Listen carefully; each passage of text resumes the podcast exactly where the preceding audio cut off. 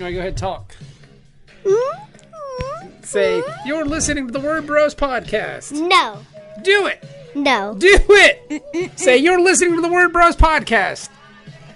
Do it.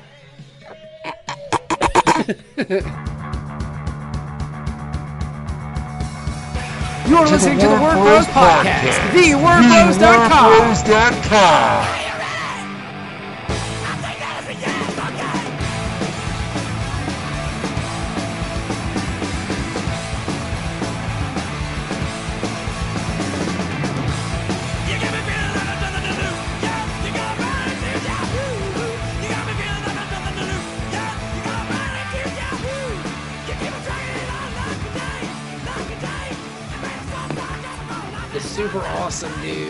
Mr. Accorgi Press himself, Scott Bachmann. You can find him at Twitter at uh, Scott Scott A Bachmann B A C H M A N N. That is Scott Bachmann. Scott, hello, friend. How are you, buddy? Doing good yourself. I'm well, friend. I'm well. Now, you've been doing comics for as long as I can remember. To be honest with you, I first came across your name um, at the Erlanger Library when you were doing things for a book you used to write called My Superhero Mom. You were doing like a free comic book day or like some kind of event for that book. So you've been at this for, I mean, a very long time, correct? Uh, it's over seven years. Okay, so it's you. So how long have you been working on comics and making books and stuff? Um, I've been making stories pretty much forever, but I started self-publishing like seven or eight years ago. Okay, and uh, and what led you Kind of a to? soft start. That's why it's a squishy date. so what led you into the wide wide world of self publishing? Oh, you'd think I would know that as an easy answer. Um, kind of web comics was kind of my inspiration hmm because tech had caught up enough that it was pretty easy to publish online. And a lot of people had made some success out of it. So it was different from having to deal with a, an entirely print based world. And Comixology was just starting up not too long after that, which provided another complete digital market Uh huh. and it made an easier entry point as opposed to trying to get into diamond or something like that That makes sense. Um, so you were so you were web comics first before you ever got into the idea of like publishing paper comics. i've always put my comics out on the web first for free Okay. and then turned around and printed them later Now explain to me the world of web comics because that is something that I I, I don't want to say I missed completely. There were a few web comics that I that I did enjoy that I still do enjoy to some extent, but the idea the idea of doing a web comic to me always seemed rather daunting in the sense that much like podcasting, your audience gets to expect work every Wednesday at 4:05 p.m. and if it's not there, they're going to be pissed off. So tell me like some of the um I guess how did you get into web comics? Like what are some some of the traps or uh, pratfalls that you can make uh, making web comics? Uh, some of the success stories that you've had personally from web comics. um, one of the nicest things about web comics is your audience gets to be much larger than your local audience Okay. between Comixology and web comics, when I've gone to either of the coasts, I've run into people that know my comic. Oh, But that's cool. So that's always been phenomenal. Um, I've made friends around the world via being online. Um, starting out, I didn't do very well on webcomics. Um, I was trying too hard to just take a printed page and throw it up there. hmm I eventually learned how to work with it a little better. One of the biggest changes that I made was I took my basic comic page, cut it in half, and started running it Monday and Friday instead of once a week. Okay. Now my it's audience instantly doubled. Like interesting. no change, doubled. Interesting.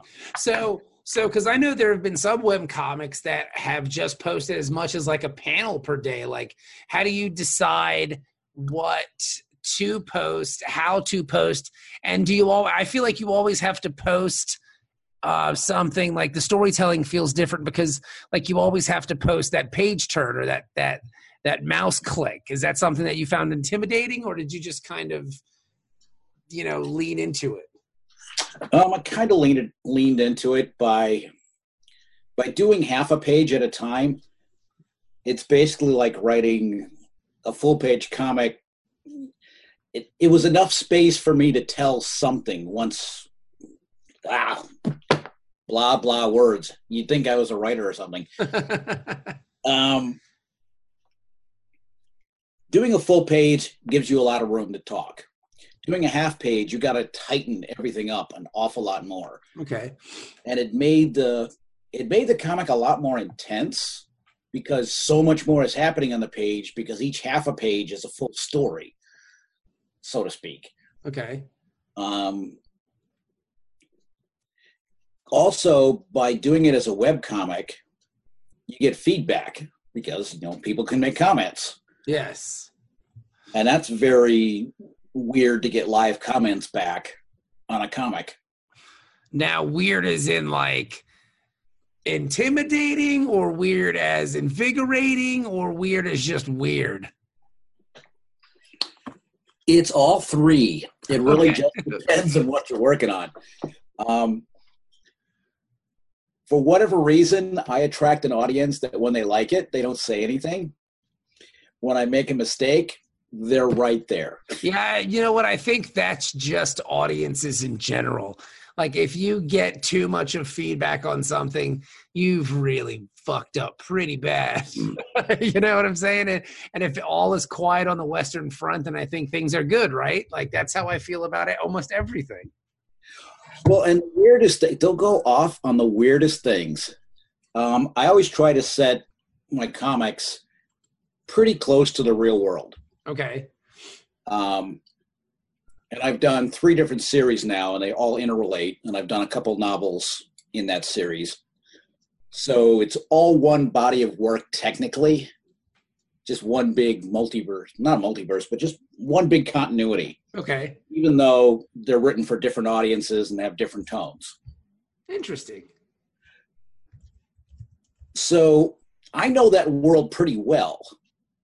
But because it's pretty close to our world, people think they know it better than me. and I get into these, most of the arguments I get into are about the real world wouldn't be like that. They wouldn't pass legislation like that, or that's not the way the laws work. I'm going, I think I know, but it's it's what they say is whenever you release a work, it's no longer yours. Yes, that is true. It's it, it it becomes that of the public, and you are no longer in control of it, which is which is liberating at some extent, but it's also it can be frustrating. We're talking to Scott Bachmann. Um, he is a, a writer, web comics, uh, provocateur. He is. You've got a Kickstarter coming out too that you're that you're looking to promote here. You're getting ready to launch a Kickstarter for a, a kids book that you're writing. Yes. Yeah. Um, in addition to all the other things I like to make, I've been doing some illustrated books over the course of years. When I run into an artist, it just depends on the story. Okay. Sometimes I've come up with the story first and found an artist, and other times I've met an artist and go like, "I want to write for you." And this particular book is exactly like that. Okay. Um, the artist is Angela Fullard, and I met her while we were both doing an anthology for somebody else. She had roughly the last story in the book, and I had like the third story in the book. And I thought her story really nicely ended the anthology. Uh huh. It was all about monsters. And uh, so I contacted her because, you know, we're kind of in a group, in a private Facebook chat for putting the book together. And I said, I really liked your work. I loved how it ended. I started checking out her other work, and she's got this quirky, um, it's not quite paranormal, but it's kind of a spooky vibe, Okay. but cute. If you could combine cute and the macabre, you would get her style. Okay. Um, she's now doing an ongoing webcomic uh, about a girl and an oddling. Oh, fun. That sounds cool. Her oddlings are like demons and fairies, but not quite either one. They're not really mean, but they kind of look like they should be. Okay. okay. Just, just quirky world.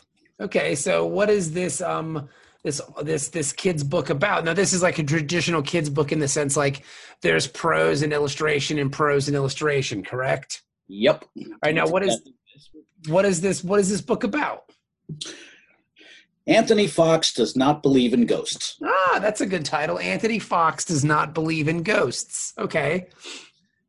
And of course, he gets haunted, and ghosts try to convince them he should be afraid. And he tries to convince the ghost that they don't exist. Okay.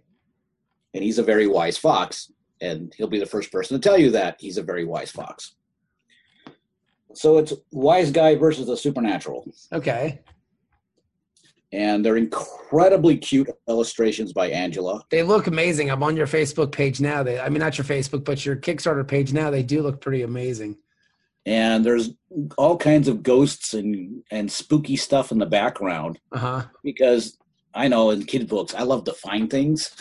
Yes. So I told her, okay, we're going to walk through the woods, but make sure you put all kinds of scary stuff hiding in the background and just sort of poking. So there's like eyeballs everywhere. That's fun. Is there a midget hanging themselves in the back somewhere?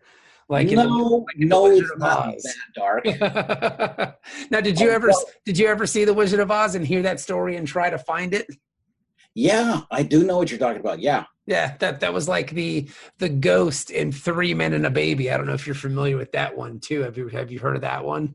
No, that one I haven't heard. Yeah, there's a, supposedly a ghost at some point in Three Men and a Baby. I guess you can look it up on the on the interweb or something.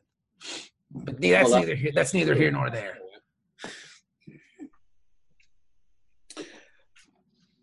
Um, and the Kickstarter is pretty pretty easy to find. If you put Anthony Fox into the search, Uh huh. you'll it'll come up. Okay. Um, one of the things I had fun doing is it breaks the fourth wall the entire time. Okay, that's cool. The fox is talking back and forth with the narrator. The narrator's telling the story, but the fox is kind of listening to it and commenting back. Interesting. Okay. The other characters are in the story and are not paying attention to the narrator. Interesting. So it has a weird kind of quirky tone. It's funny, but it's dark. Um, I, I guess the best way to get the humor is if you go to the Kickstarter and just play the video. I had a blast making the video. Okay. Um, took my own voice and did the ghost reverb, blah, blah, blah, all that fun stuff. But I took one of Angela's ghosts and I ran it through Adobe Character Creator and animated it. Oh, that's fun. So we have the ghost telling the story. Interesting. I had, I probably I think I spent more time making the video for the Kickstarter than I did writing the original book. that's really funny. Um, Angela just threw herself into it. She loved the project. This is the first time she ever worked completely digital. Really? Yeah, usually she's pen and ink or brush and ink. And for this, she had just gotten a tablet and was starting to work with it. And so this is the first time she ever did anything digital, and it's amazing. But because it was digital, if we ever wanted to make tweaks or changes, it was pretty easy to do. That's cool. Yeah, I mean, the illustration looks amazing. Like it looks it looks really cute and wonderful. So I mean, this thing looks pretty great, Scott. I think you're on to something really amazing here. Now like is there is there a is there a formula you have for writing a, a children's book like this? Is it more prose than than like comic bubbles, if you will, than balloons, or how, how did you go about writing this thing? Um, when I go illustrated books, I usually there I've done every one of them slightly differently. Okay, The only the only rule that I make is the art gets a full page, and I'm not putting words over the art because I hate it. okay, I just feel terrible to do a beautiful picture book and cover it up with words. That makes sense. It's hard enough to do in comics because I do the lettering in my own comics, and I'm like, I don't want to cover it up. I made too many words. I'll just shove it. Up. I'll just cut the words out. Okay. okay. But uh, this is the third book I've done like this, and it just flowed really nicely. Um,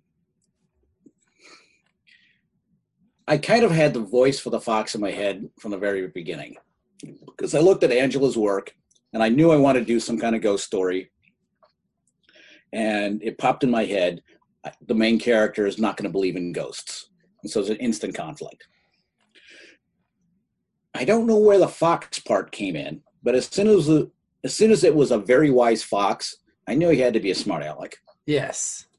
And it was far more. And as I was writing it, it really became the narrator and, and me and the fox arguing back and forth. Okay. Okay. Okay. All right. That sounds interesting. character took over completely. Um, I had to have a sidekick in the beginning to help tell what's going on. So I introduced Scaredy the cat. Okay. And give you an idea, the tone of the book is he's introduced as Scaredy the cat, the very well named cat. And every picture you see him, he looks terrified. well, that, I mean, that's what you're going for when you're scared of the cat. Yes. I mean, if, if you're going to have a Dix, Dickinson, Dickinsonian, how do you say that? I think Dick, I think Dickinsonian was good. Dickinsonian name, lean into it. Yeah, you might as well. You might as well just go for it.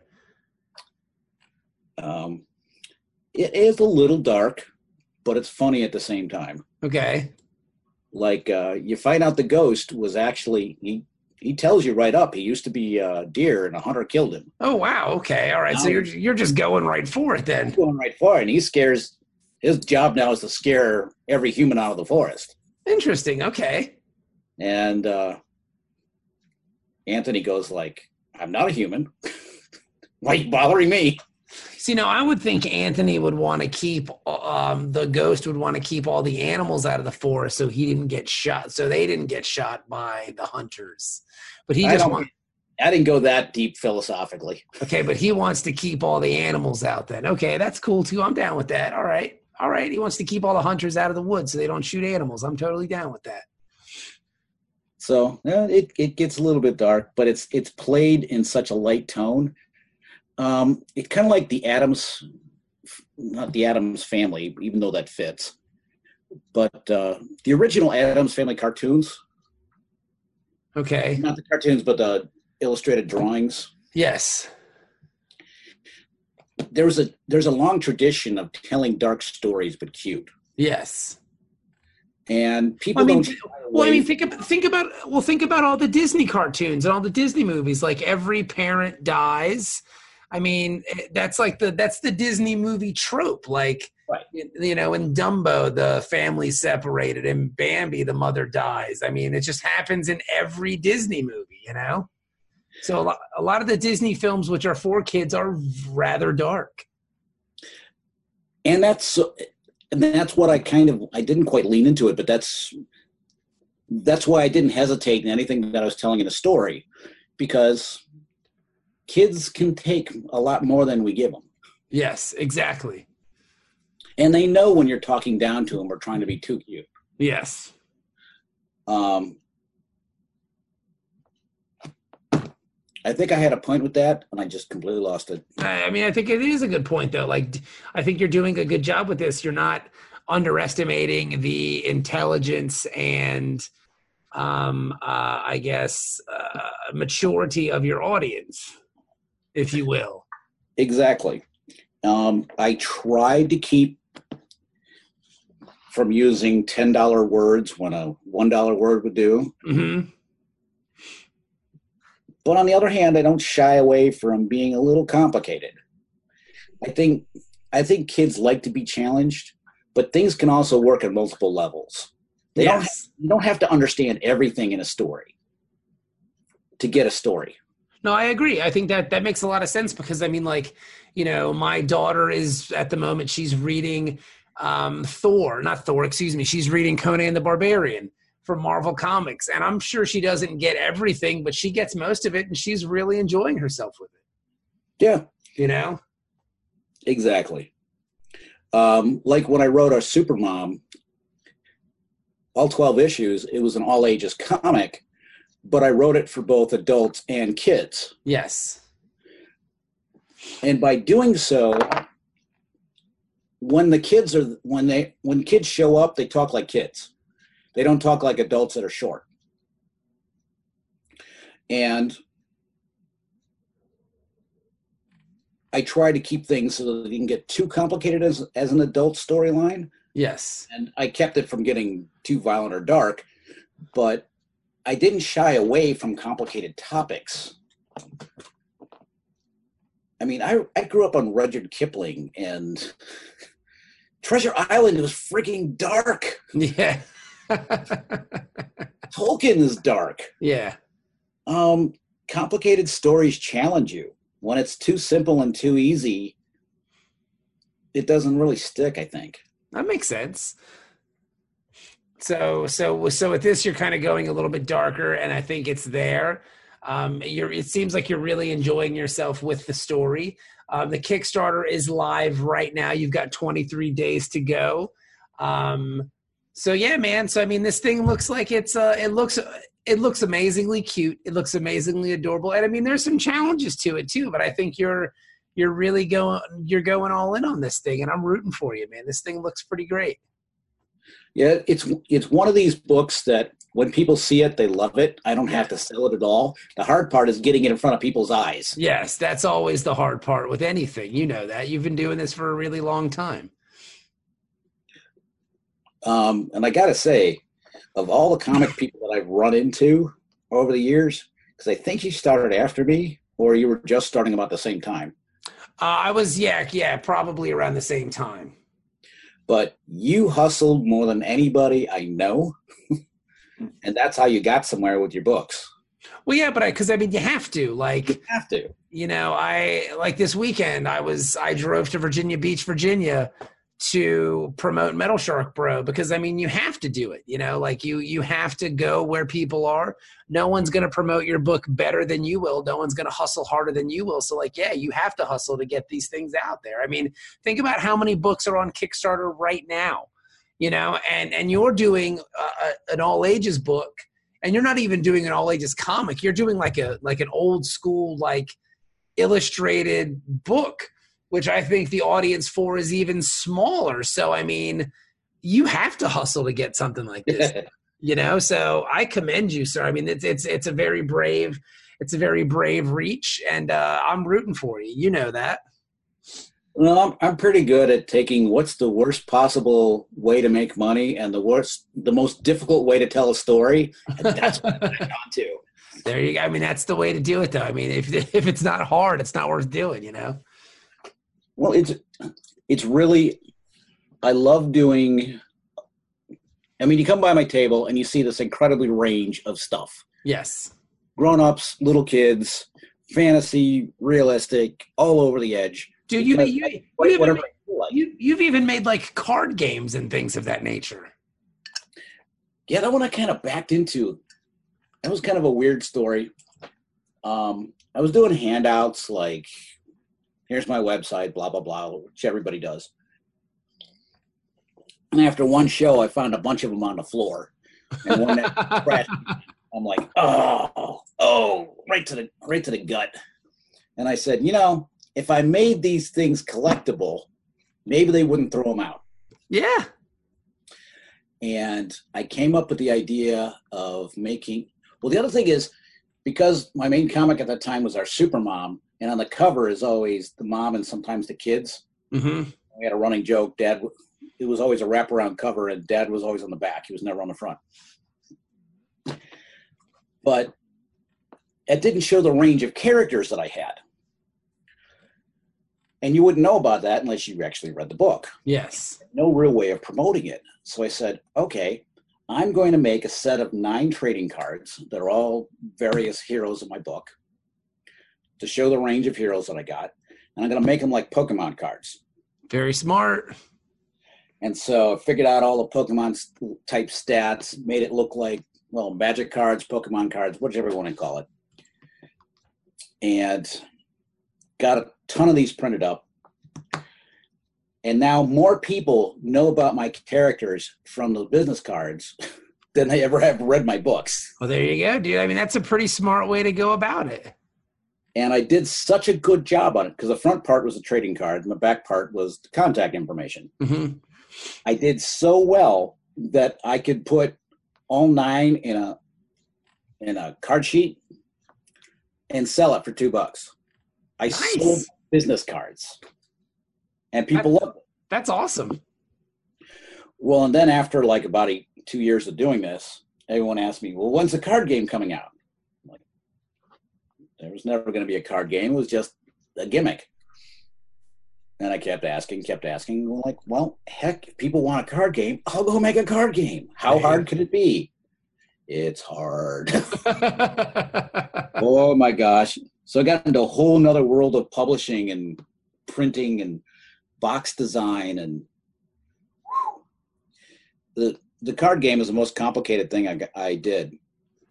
Um, and it's available right now through drive-throughcards.com. there you go.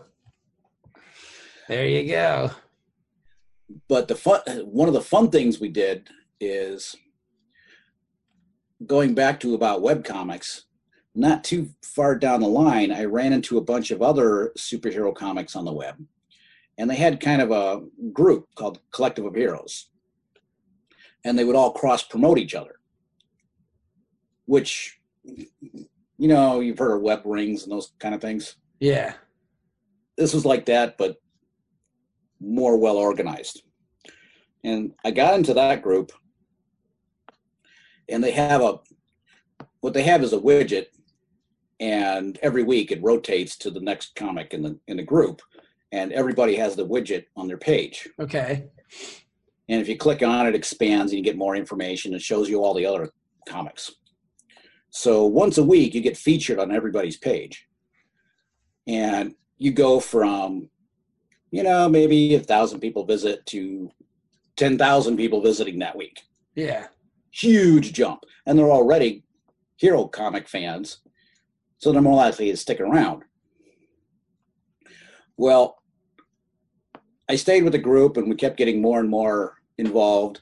We started doing free comic book day giveaways where it was just an anthology of everybody just threw some stuff in and we put it up on drive through comics. And then we would do we started doing a secret Santa where we would do holiday comics of each other. Okay. But one person set it up so we didn't know who the other person was. Oh, that's cool. It was it was a cute thing.